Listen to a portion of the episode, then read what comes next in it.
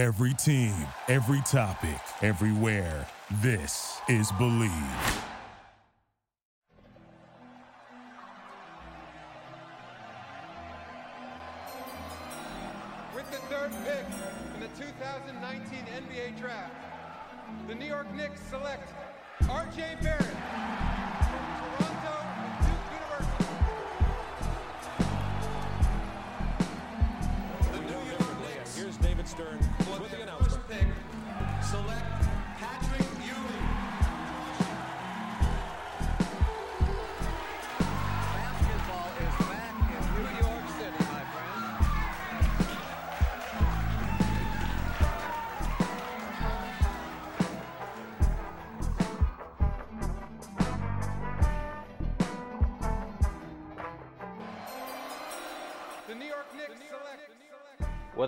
Everybody? It's your boy Prez. We're here today for a very special episode of Draft Strickland, your favorite, your favorite draft-related, Knicks-related Pod Strickland spin-off podcast, the only podcast that meets all of those criteria. I'm here with Coach Mike G, performance coach, uh, training players from all backgrounds, including probably some of your favorite NBA guys. You can find him on Instagram at Mr. Do It Moving. I really, really can't stress enough that if you care about my tweets about armchair biomechanics observations, please follow this man and check out his videos because he's a professional and he makes some of uh he demystifies some of the complicated things that uh we we often talk about and we'll get into shortly on this podcast. Um coach, how's it going? Yeah, appreciate the intro. Super happy to be here. Finally on a podcast that isn't training related per se. Like I understand your platform is a, a bit different, so I'm really excited to explore those avenues with you. So yeah, man, happy to be here. I'm gonna actually start off right there. So, like, you, mentioned, you mentioned the other training podcasts. Like, I mean, there's podcasts for everything, obviously, but I'm assuming there's just a community of hmm trainers who have podcasts, and the other ones you have jumped on are they basketball specific or just like trainers who work with all types of athletes? Like, how, how's that world? Most, if not all, of the podcasts that I've been a part of are all performance slash training slash health and wellness based podcasts. So nothing really specific to basketball. However, maybe two of the podcasts that I've done, it was basketball specific performance trainers that are doing basically what I'm doing, and they had me join them to have a conversation about whatever we talked about. So yeah, mainly within the space of training, performance, health, and wellness. So this is exciting to be here.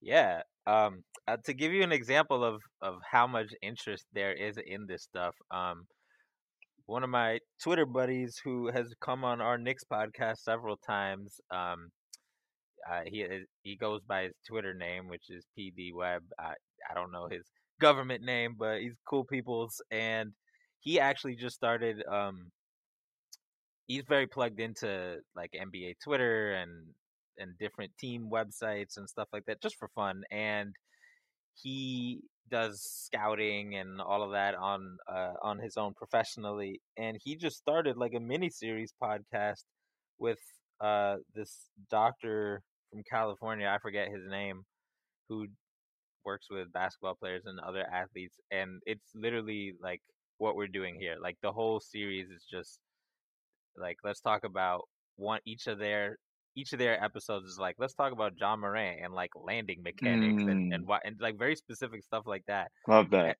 Exactly. So it's definitely kind of the interest is there and now people are realizing like oh like there's actually people I can talk to instead of just talking to Prez and we're just two blind people meeting each other in a circle or whatever. So uh I'm really excited uh, that you're sharing this stuff. oh hell yeah.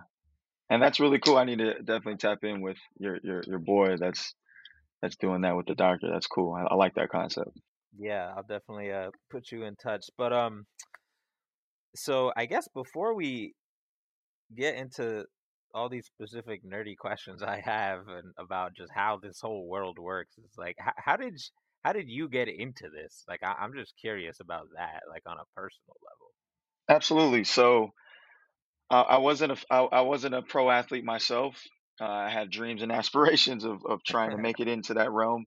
I played football at the Division two level, and I played receiver. But for those who cannot see me, which is everyone, because this is not on video, I'm five foot eight.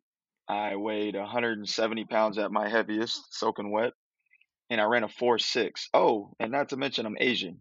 So those measurables and my physical appearance did not necessarily pass the eye test, nor was I talented enough to make it into that level of play. So naturally, I trained hard. I loved the weight room. I fell in love with teaching. I fell in love with with with working with my teammates and leading my teammates. And it was a very easy transition for me to go from playing in college into coaching athletes. And I figured if I couldn't play at the highest level, I might as well try and help people get to the highest level. So that was basically the inspiration of becoming a coach, a performance coach.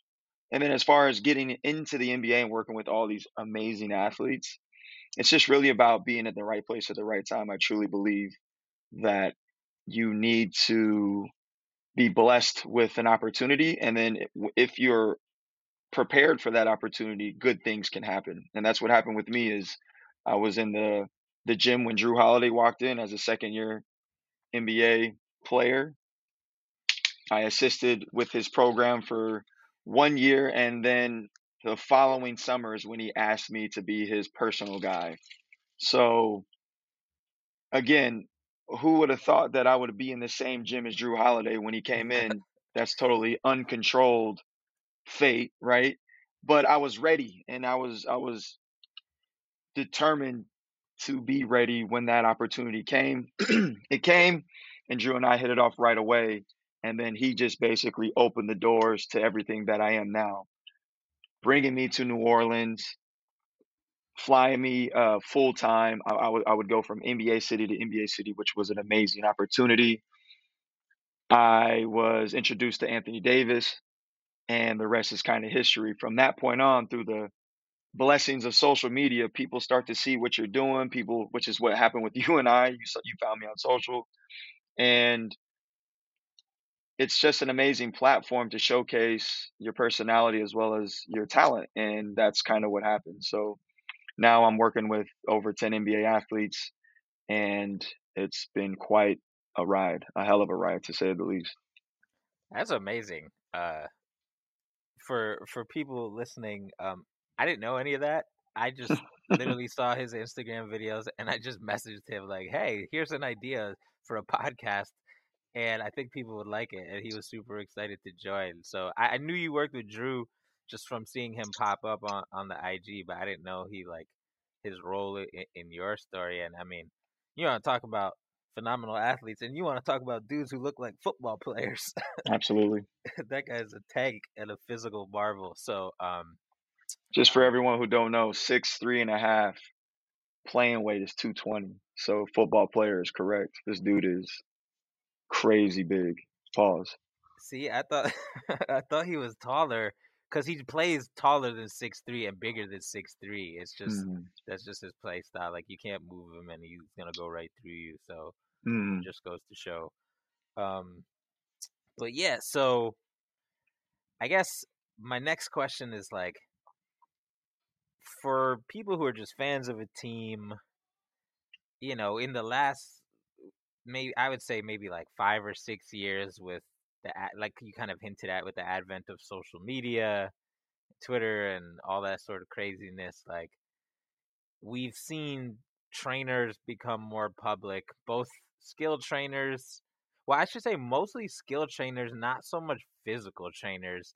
And if I had to guess, I would say because it's a lot more marketable in some ways to show someone working on footwork for crossovers or for you know for for wild layup packages or whatever compared to like all right now we're gonna practice landing off of box jumps or or something Mhm. like that correct um but like i feel like the interest is still there so at like did did your community of physical trainers and professionals kind of see what was blowing up with all the skill trainers and be like, is it are we next? Are are we trying to get in on that? What was how was that like? I don't think so. I don't think that it was a collective hmm opinion from our our space, our being performance people, people in the weight room hmm traditionally that said, "Hey, look, this is a tool that we can use to show our stuff." I don't think that that was the case at all. I think that when you look at the reason why basketball technical trainers or coaches are so much more popular than we are, we as in the performance field, I think it's the culture of basketball. Basketball players play. Yeah. This is this is a sport that isn't necessarily built on training outside of the court or off of the court, like a football or like a um, track and field. You know what I mean? The culture Yeah. of basketball is is you play. So these trainers are coming up with very clever ways to showcase coaching styles and techniques. They get a pretty marketable athlete doing their stuff, and then boom, they blow up. Um, this is a great way to advertise who you are and sell a product, but also it's it's it's a double edged sword because you got a lot of bad things being posted out there. hmm Not saying that I'm the government police of Instagram and being able to do quality control, but you know, you can kind of see what's bad and what what the goal is behind exactly what these guys are doing or gals are doing. Um, but I, I think it's a it's a it's a wonderful tool that if you do it tastefully and if you do it with class and you do it from a good place and a good heart, good things can happen. And that's kind of what's happened with our brand, my personal brand, our uh, GBG Hoops brand. We're just trying to educate and giving things out for free, quality information, and and, and also inspiring debate. Like I'm okay with you disagreeing with what I'm posting, but you better be ready to talk about it because I'm going to ask you, well, well, what do you mean? Why is that? So don't come at me with some BS and not, not not be ready to talk about it because at the end of the day, I'm not correct all the time and I'm not the best way to do things, but this is my perspective. And if you rock with it, that's amazing. And if you don't, that's cool too, but just help me get better as well. Yeah, that's a great attitude to take, and and that's a great point. Um, in terms of getting into like how you work with these athletes, um, well, I guess before I get into that, for you personally right now, is it mostly pro athletes or is it a mix of also like youth and amateur and all that? It's mainly pro. However, that doesn't go to go to say that I only work with pro. That you know, it's hmm very unfortunate that people believe that about me because I want everyone to understand and know that I, I, I am here to serve. We are here to serve. We love people.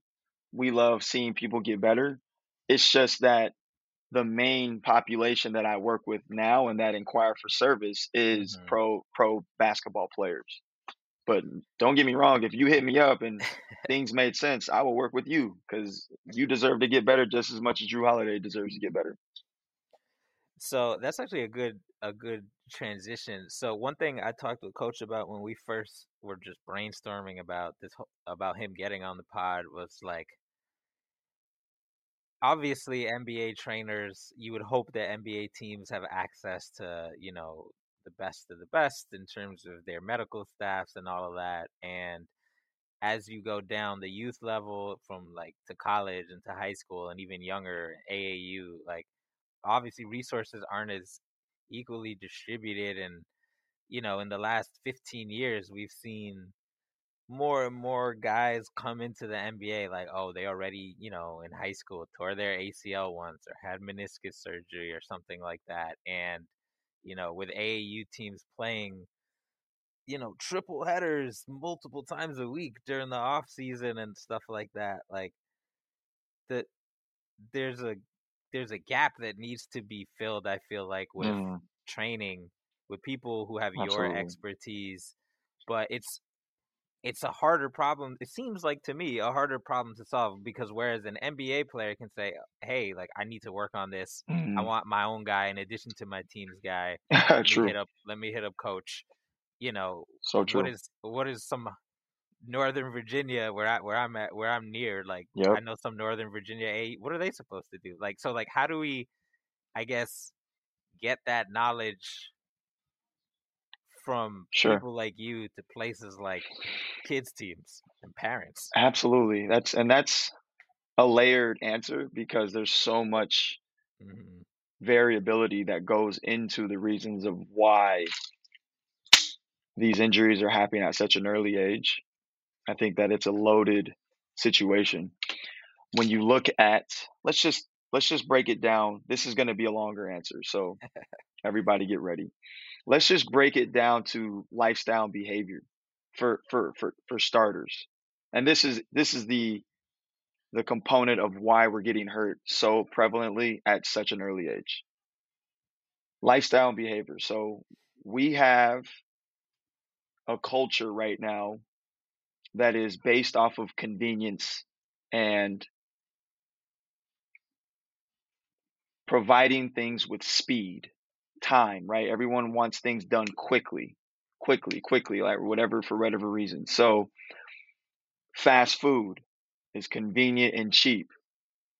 But what I always tell athletes is your tissues, which is what your body is made of, your muscle, your your ligaments, tendons, your organs, your skin, whatever, blah blah blah. It's made up of what you eat. The quality of those things are based off of your diet. So if you're continuously putting in things that aren't of the best available grade to replenish your tissues with the ground substance, then how can you expect your muscles, ligaments, and tendons to perform at a high level? That's a simple A plus B equals C situation to C, right? Like that makes sense. Number two, sleep. I think our kids are sleeping less because of screens, the accessibility to your cell phone, the accessibility to playing video games. You know, gaming is huge now, right? Like bigger than ever, billion dollar industry. Kids aren't sleeping because they're up at night looking at their phones, on social media, or playing video games. Adults aren't sleeping, so I know because of that. So, I- so I know kids aren't sleeping because Right? of that. And it's like, how do you govern that as a parent? I mean, you could be very disciplined and strict and say, well, no screens past 9 9 p.m., but who's really enforcing that? You know, I don't know anyone Right? that's really you don't want to enforcing be that. bad guy. You know what I'm saying? So now kids aren't sleeping. So now you got two of the main determinants of determinants. I don't even know if that's a word. The main things that determine recovery and performance, nutrition and sleep that are bad in today's youth. Not to mention, let's look at the good things that are happening in today. Training is at an all time high. Kids are actually going into the weight room more and doing more explosive type exercises and moves. And athletes are more athletic. Basketball players are more athletic than they ever been before. When I'm 20, I'm 37. When I was in high school, just a regular one hand dunk was like, oh my gosh, he just dunked. Now you have kids in game doing b- underneath underneath the legs, Wild stuff.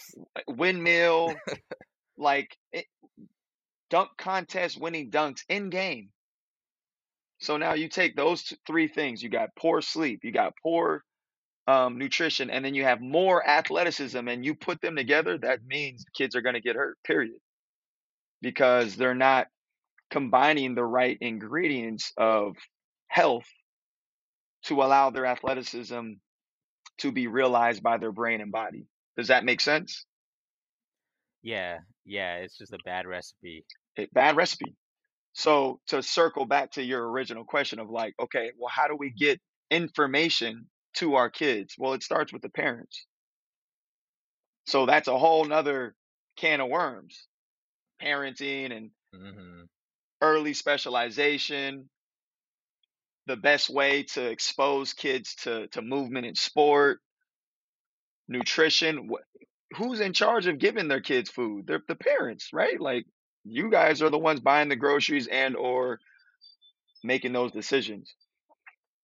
But along with the bad of social media, there is the good, and there's a lot of quality information out there that's for free. That if you take the time or ask the, the correct people, you can find free information online that's coming from credible sources and and action that and practice that. So I think that parents need to be accountable for their children, figure out ways and strategies to implement quality athlete control for their kids by providing environments for good training, by providing quality nutrition or having the education to understand what quality is and really trying to invest time into that aspect of things because it's so easy to just give money and pay and pay and pay. Well, uh, educate yourself, find people or ask people that have or know credible sources of information and and delve into it because it starts with the parents in my opinion. Now, resources are limited, I understand. Some people can't just simply afford it, but information on the internet is for free. So as long as you have education, you can at least tip the scale in the good direction versus the bad. Yeah, that makes total sense. I mean, my brother coaches AAU out in Virginia, Northern Virginia, and he he talks about a lot of the same stuff, especially with like rest and screens. Where he's not the parent, but you know, parents talk to the coach, so he, he they all like each other. They get along great, so he tries to t- remind them about that kind of stuff where he can. So there's you know there's hope. I don't think it's hopeless, uh, especially with all the information out there, like you said. Um, but yeah, be, just because uh like on this particular podcast we talk a lot about the NBA draft and like guys coming into the league, um, Knicks prospects, but not just Knicks prospects, and like not only what they're good at and will need to improve at in terms of skills on the court, but like physically, and and that's why uh, I always seek out people like you because uh, you know, like you just look at the young Knicks, for example, just to pick out a few, like the behind the scenes of someone like Mitchell Robinson who came into the league, you know, didn't trained on his own in New Orleans where he's from or or Louisiana where he's from after uh, deciding college wasn't for him. This is a guy who's like seven feet tall, runs like a deer, like a mm-hmm. guard, mm-hmm. and explosive movements, but he's still a big man, so you always got to be a little careful. Mm-hmm. He had some injuries, and now he's come back from them successfully, but he's a big boy now. He was like at 240 before, now he's like 275. So mm-hmm. in our in our heads, in our like, and on Knicks Twitter, we're like, man, what is, how, what do what does a player like him do to ensure that his movement is sound? And he, you know, we went through the whole Kristaps Porzingis experiment, and that's what happens when you have very tough to solve physical questions. So like, absolutely, we're always just wondering about that stuff, and like you know, whether it's a, mm-hmm. a teenager coming in or an older player trying to extend their career or whatever. So, like, I guess my question is, you know, you work with different clients ranging from dr- young Jrue to now veteran Jrue. Like, how do you go about assessing like where they're at? Because at the NBA level, these guys are all so unique as terms of athletes. It's not like a normal yeah. physical therapy practice where Prez is coming in because he rolled his ankle 10 times and never works out and you Correct. know or whatever it's a different set of problems from the normal Absolutely. population yeah nah because you know we love the puzzle of creating individualized approaches towards the athlete based off of position playing style role on the team and training age. Training age basically means how many years, months, days, weeks, whatever it is, have you been training in the weight room? Because a lot of these guys that we get early, the 19 year olds, the one and dones, pretty soon the straight to high school to the league mm-hmm. guys, right? Because that rule is probably going to change. They probably haven't spent too much quality time in the weight room. So, yeah, Mitchell Robinson said before this last injury, he didn't really work out. You know, until he came to the Knicks, and even then, Bear he said he didn't take it seriously until like exactly. very recently. and unfortunately, what happens with these types of incidences or these these examples is it takes a bad thing to happen before you start to believe in training off the court. Why do we need to wait until something bad happens before you start to invest? So the education process has to start in high school. So that means we have to educate our high school coaches and our and our AAU coaches. Unfortunately, a lot of those guys are old heads and they don't believe in that type of stuff, so they're not really putting forth those messages. Not saying that, that it's everybody, but you know, if it's 50%, that's too much. Right. The NBA is full of genetic freaks, and I mean that in the most complimentary way possible. Vitruvian Man by Michelangelo says that your height should match your wingspan. Therefore, I'm 5'8. My wingspan is, in fact, 5 foot 8. the average two guard in the NBA is 6 foot 6. Guess what their wingspan is on average? Is it like six nine or something? It's like 6'11. Oh my gosh. So we're talking about genetic freaks here, like people that are just not normal. So that being said, you have to prepare your body, your physical presence in order to compete for 82 games and hopefully more in the postseason if you want to play at this level. And if I see an athlete coming in at 19, 20, 21 and they're seeing me because they chose to see me, that is a blessing of all blessings because they have either really good um, camp around them, they have great people around them, or they just understand they're just thoughtful young people that are like, hey, I understand that this is this is a whole nother game. So I better prepare myself for this game. Right? So as I said before, playing style. Let's talk about Jrue. Jrue Holiday is very physical. So guess what I'm going to do in the offseason? I'm going to train him. I'm to I'm going to build armor for him because he uses his body like a football player. He plays defense with no fear. He takes shoulders into his chest. He cuts people off with the intent to stop people and physically impose his demand, right? I need to prepare his physical body for that. Um, let's say I were to train a guy like Kemba Walker, freaking zero to 100 in less than a second, stops on a dime, slasher, very, very sudden. I better prepare his body to be able to express those types of physical properties at a night in, night out basis. Right? So their training program is going to be completely different. So I think when we look at how we want to work with people and how we want to design their programs and prepare them for the season and whatnot, you have to look at how they play, what's being asked for them from a night in and night out basis, and then build a program based off of that.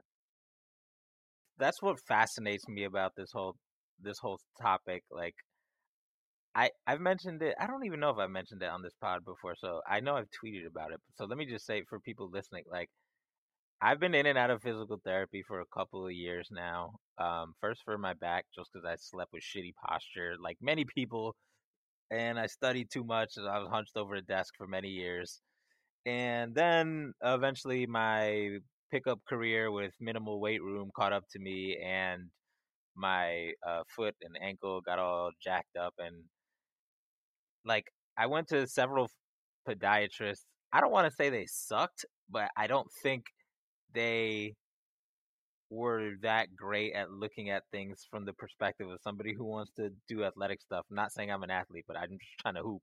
And you're an athlete. Don't play yourself. All right, y'all heard it. I'm just gonna take that soundbite and quote it on Twitter whenever anybody uh, tries to disrespect me. So, um, so I got surgery uh, basically to repair some ligaments that weren't torn, but they weren't completely where they were supposed to be. And I'm coming back from that now. So I say all that to say, like, I've been down this rabbit hole of like physical therapy Instagram and several different physical therapists, some good, some bad. And it's just so clear that even in that world, there's like kind of like you were alluding to with like older coaches and some younger coaches where there's there's like different schools of thought that are changing and it's just if you think of someone like me where it's like all right we're trying to get Prez's ankle mobility foot mobility foot intrinsic strength from below average after surgery to normal enough to play pickup without pain and like graze the rim again. Mm. Which is, you know, I would be going through my rehab exercises and think like like you said, like you don't have to wait until there's a problem. Like somebody who's a player can have normal ankle flexibility and decide I want to be more explosive. So I'm going to work on ankle flexibility with coach Mike and this is going to help my first step cuz that's the type of stuff people we always wonder about on on Twitter. It's like, "Oh, this prospect like he doesn't look he looks kind of stiff going up for layups or moving laterally or his first step isn't great for a guard." You know, stuff like that. So the question of, all right, what do they do about it, and how much capacity is there to even improve on these things? And I'm like, I don't know. These are all like a million questions that we have that nobody knows the answer to on the internet. Right. Well, well, Pete, you guys know. We don't Right, know. right, right, right. Well, I, I, you know, I think one of the important things that we should focus on that you just said was when I go to my podiatrist or my PT, they're giving me a prescription of exercise and treatment. But my goal is to be able to express certain amounts of force into the floor so that I can live my life. And, and, and a part of my life is playing basketball at a high level because I love the game of basketball. However, some of these podiatrists slash PTs, which we need and love, are trained and educated on getting people back to normal function and not athletic function. There's a difference. Right. To work, to go take your kids to school. Exactly. wherever. So if the missing link is seeking or having a reference system that allows me access to professionals that specialize in more force amplitudes, right? Basically sports, then that's that's where we need to be looking and seeking because Dr. such and such who graduated from uh, this amazing institution but works predominantly with car accident victims Right. isn't going to have the answer for you. He's going he or she is going to get you back into normal function and living your life and doing your ADLs, which is active daily living, but not necessarily back to playing pickup at a high level and, and, and ruling your friends on the court. So don't be fooled by just because of the word doctor, right? Doctor is amazing and, and I don't take nothing from that, but what type of people are you working with? And what are their results? I think that when you look at the the example of looking at a group of pers- uh, prospects that are coming up, and you know we're we're trying to figure out and geek out on who, who would be best for our draft and this, that, and the third. Stiffness is for a reason. When you see an athlete move stiff, quote unquote, or uncoordinated, quote unquote, or just awkward, it just doesn't look right. Like kind of like when you are on the dance floor and you feel awkward you know you're probably not moving to the beat the way you want to. So you take a step back, reset, and get back in there, right? It's a natural feel thing, and you can see it as well. And that's not for no reason. There's a reason why. It could be it could be lack of mobility in in major joints like hip or ankle. It could be lack of coordination. So fluidity is heavily based on being able to be efficient and smooth. but not everyone has that and but it's very teachable. You know a lot of times when athletes come in for the first time a question that i ask is can you dance? And they laugh uh, no i'm serious. I'm going to put a song on right now and i want to see you dance a little bit.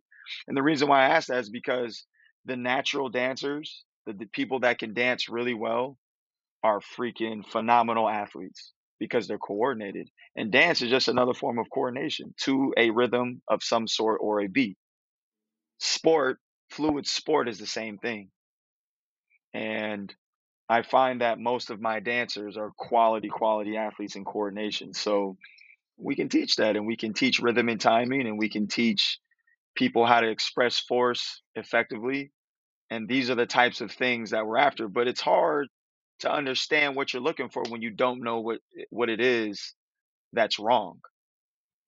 You see what I'm saying? If you don't know what it, I, I know something's wrong, but I don't know what's wrong. Therefore, I don't know what to do to fix it.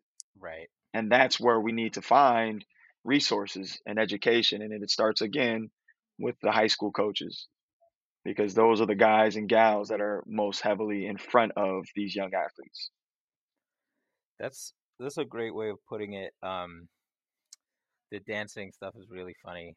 Uh, I I mean, you look at any professional dancer, whether it's like a, a, a tour dancer or a ballet dancer, and they're all like jacked and move Jacked. amazingly. So like it's you know it, it's not a surprise at all, and and and I think it's one of those common sense things that if you like you said you you ask anyone that like a, a new player or a prospect and they'll laugh and be like haha but like no you want to move well right so let's get you like we get these dancers like this that's a very common sense way to put it so i'm definitely going to steal that Absolutely. Uh, well, real quick though, look at Dancing with the Stars. Who usually wins Dancing with the Stars? look at my son iman shumpert Look at Knick. him. He's killing it. He got a perfect score the first time ever. look at his wife you want to talk about athlete Oh my gosh, she's phenomenal. My wife loves exactly yeah man Teyana she's Taylor. She's shout out Teyana Taylor, shout out Iman Shumpert. Uh, Iman Shumpert, I hope he gets back into the league, but if not, that guy could do anything. Any, anything he wants to, exactly. I, I will never slander my guy Iman. Um, but yeah, so like, I, it, it's I wa- I always wonder with guys, uh, to get back to the point of like identifying what's wrong and then improving it. So like, I'll give you another concrete example with the Knicks. So, uh, we picked Obi Toppin the in the draft recently, and he is an incredible athlete with mad hops, and when he's running in straight lines, he's like a gazelle. But Mhm. people were worried, even though he was an amazing scorer and and a force in the paint and all of that in college, because like as great as he is, like move exploding upwards and bounding forward, like when he was moving backwards on defense or laterally on defense in college, he was so stiff. Like his, his Mhm. legs are really long, Mhm. and it, it's clear. I, I we would joke on Twitter. We'd be like, "Get this guy into some hot yoga classes." That's all I ask for the off season. Like, Yeah. and we joke, but like, he looks noticeably better in his second year. He's not. He doesn't look like a ballet dancer yet, but Mhm. when you're as strong as he is, like even a marginal improvement in terms of like hip mobility and lateral Mhm. quickness, that's that could be the difference between you being like bad on defense and okay on defense. Hundred percent. Hundred percent. Hundred percent. And it's like it's like what was Obi Toppin required to do in college? What are the skills that made him very successful in college? Right? Like physical dominance is one of them. And that's downhill. I can jump higher than you. I'm going to dunk the ball on you. Well, we're in the NBA now. That's not going to be enough. So now there's a whole entire skill set that he needs to understand and learn and get better at in order for him to be successful in the league at the level that I'm sure that he wants to be, right? Right. One of the best fours in the in the, in the game or fives or however they play them. My point being is that when you're in an environment that's requiring you to do the same thing over and over again because you're really freaking good at it, why do you need to change? You're only forced you're only forced to adapt when something is blocking you from doing something you want to do, so you have to adapt. Now he's in the NBA, things are a little different. There are guys that are just as athletic as him. Therefore, there's a block. Now you need to learn other skills. And now, does your brain and your body allow you to do that in a successful and quick way? So, whatever he did in the off season was clearly directed towards those new skills. Okay, Obi, you're you're going to be asked to do this, you're going to be asked to do that. So that means we have to learn how to do these th- things, and your body has to learn to do those things as well. That makes total sense, and uh, it, it, it's one reason why I like your Instagram is because you get to peek behind the scenes of of what these athletes are working on. So, so one question I have for you is like, for an off season, because I'm sure off season and in season is way different. Obviously, one is more like maintenance, and one is more building. I would imagine, but Correct. You're right. an off season, like, how do you de- how do you decide how much to take on? Because there's so many things if you could work on to improve, but you only have so much time, right? Especially when Mhm. these people are trying to spend time with their families since they're staying put Mhm. in the off season, and they also gotta like do right. Yeah. Like, there's all types of stuff on their plate. Absolutely. And the beauty behind quality, good training is that you're going to get results. If you have a quality, sound program, you're going to get good results, right? It doesn't have to be this super complicated, high scientific, you know, resolve. hmm And another thing is, is you, you, we mentioned, we talked about it earlier. These guys don't have a really high training age. So exposure to the weight room consistently is something that they've kind of haven't experienced. So when they see me and I get a quality six to eight weeks with them of four to five days a week of movement training and lifting and stuff, it's it's just such a adaptable place to work from that good training is going to change them. If that makes sense. The smallest dose is going to change them because they're they're their tissue is so adaptable that it, it just grabs on and soaks up all of the goodness of it. That makes sense. Yeah, But yeah, when you look at a specific athlete that comes to you and you have this conversation of, all right, what is it that we need to get better at on the court? And they say, I need to be better on defense. Then you start to unpeel that onion of, okay, so why is it that you can't open your hips? Why is it that you can't get low? Why is it that you can't recover? Or why is it that you can't contest, you know, bother jump shots? And that starts to give you the puzzle. Well, it's because their external hip rotation is really tight and they can barely open their stance up. It's because their ankle mobility is really tight and that means they can't squat that low and they hinge at their hips and they have a lot of low back tightness. Oh, it's because that their power output is really low and they can't really explode laterally.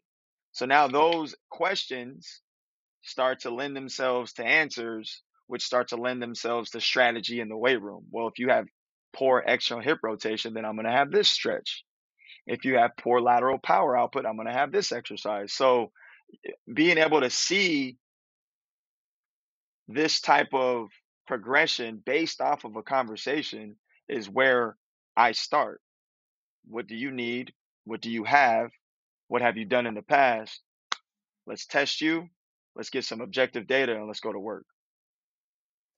that's so cool. And the the second step of like, all right, we know the problem is like farther than most people get. And then the third step of like here's the you know, you talked about trainers and professionals discussing ideas and trying to help each other learn like, all right, now what's the best exercises to Mhm. address, you know, external hip rotation or ankle Mhm. mobility or whatever. Like that's Exactly. that's where you get into the really fun stuff and and that's why I enjoy going on your Instagram cuz you give like a sentence or two usually of like here's what we're doing this is what it is and, and like when you combine that with the video you don't need to have like remember your like college biology class Exactly. class to be- Exactly. to realize oh like this might look a little funny at first but I can see how this translates to making sure Jrue don't fall over when he hmm comes down from trying to block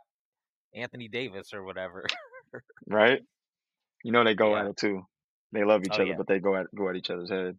I'm sure. I'm sure. Um, all right. We've been going for like 43 minutes. Obviously, listeners know I could talk about this forever, but my guy coach has things to do and players to attend to. Um, so I want to just thank you for uh for joining me. This has been a whole lot of fun. Mm. I've been you if you ask anybody who knows me, I've been itching to do a podcast about this topic for so long. Let's get it. I'm happy to finally scratch that itch. Hell Um, yeah. people uh like i said at the top of the episode you could follow him on instagram at mr do it moving uh, please go check him out uh you'll see some Knick adversaries on there but it's all good uh, we want the whole nba to be in in good health and There's some Knicks. there- there- There's gonna be some Knicks on there too. So you know we got. heard it here I got two Knicks now exclusive there's Knicks who are putting in work that's Yep. what i like to hear for sure. All right coach thank you so much really appreciate you coming on Hey man, my pleasure. Let's do it again.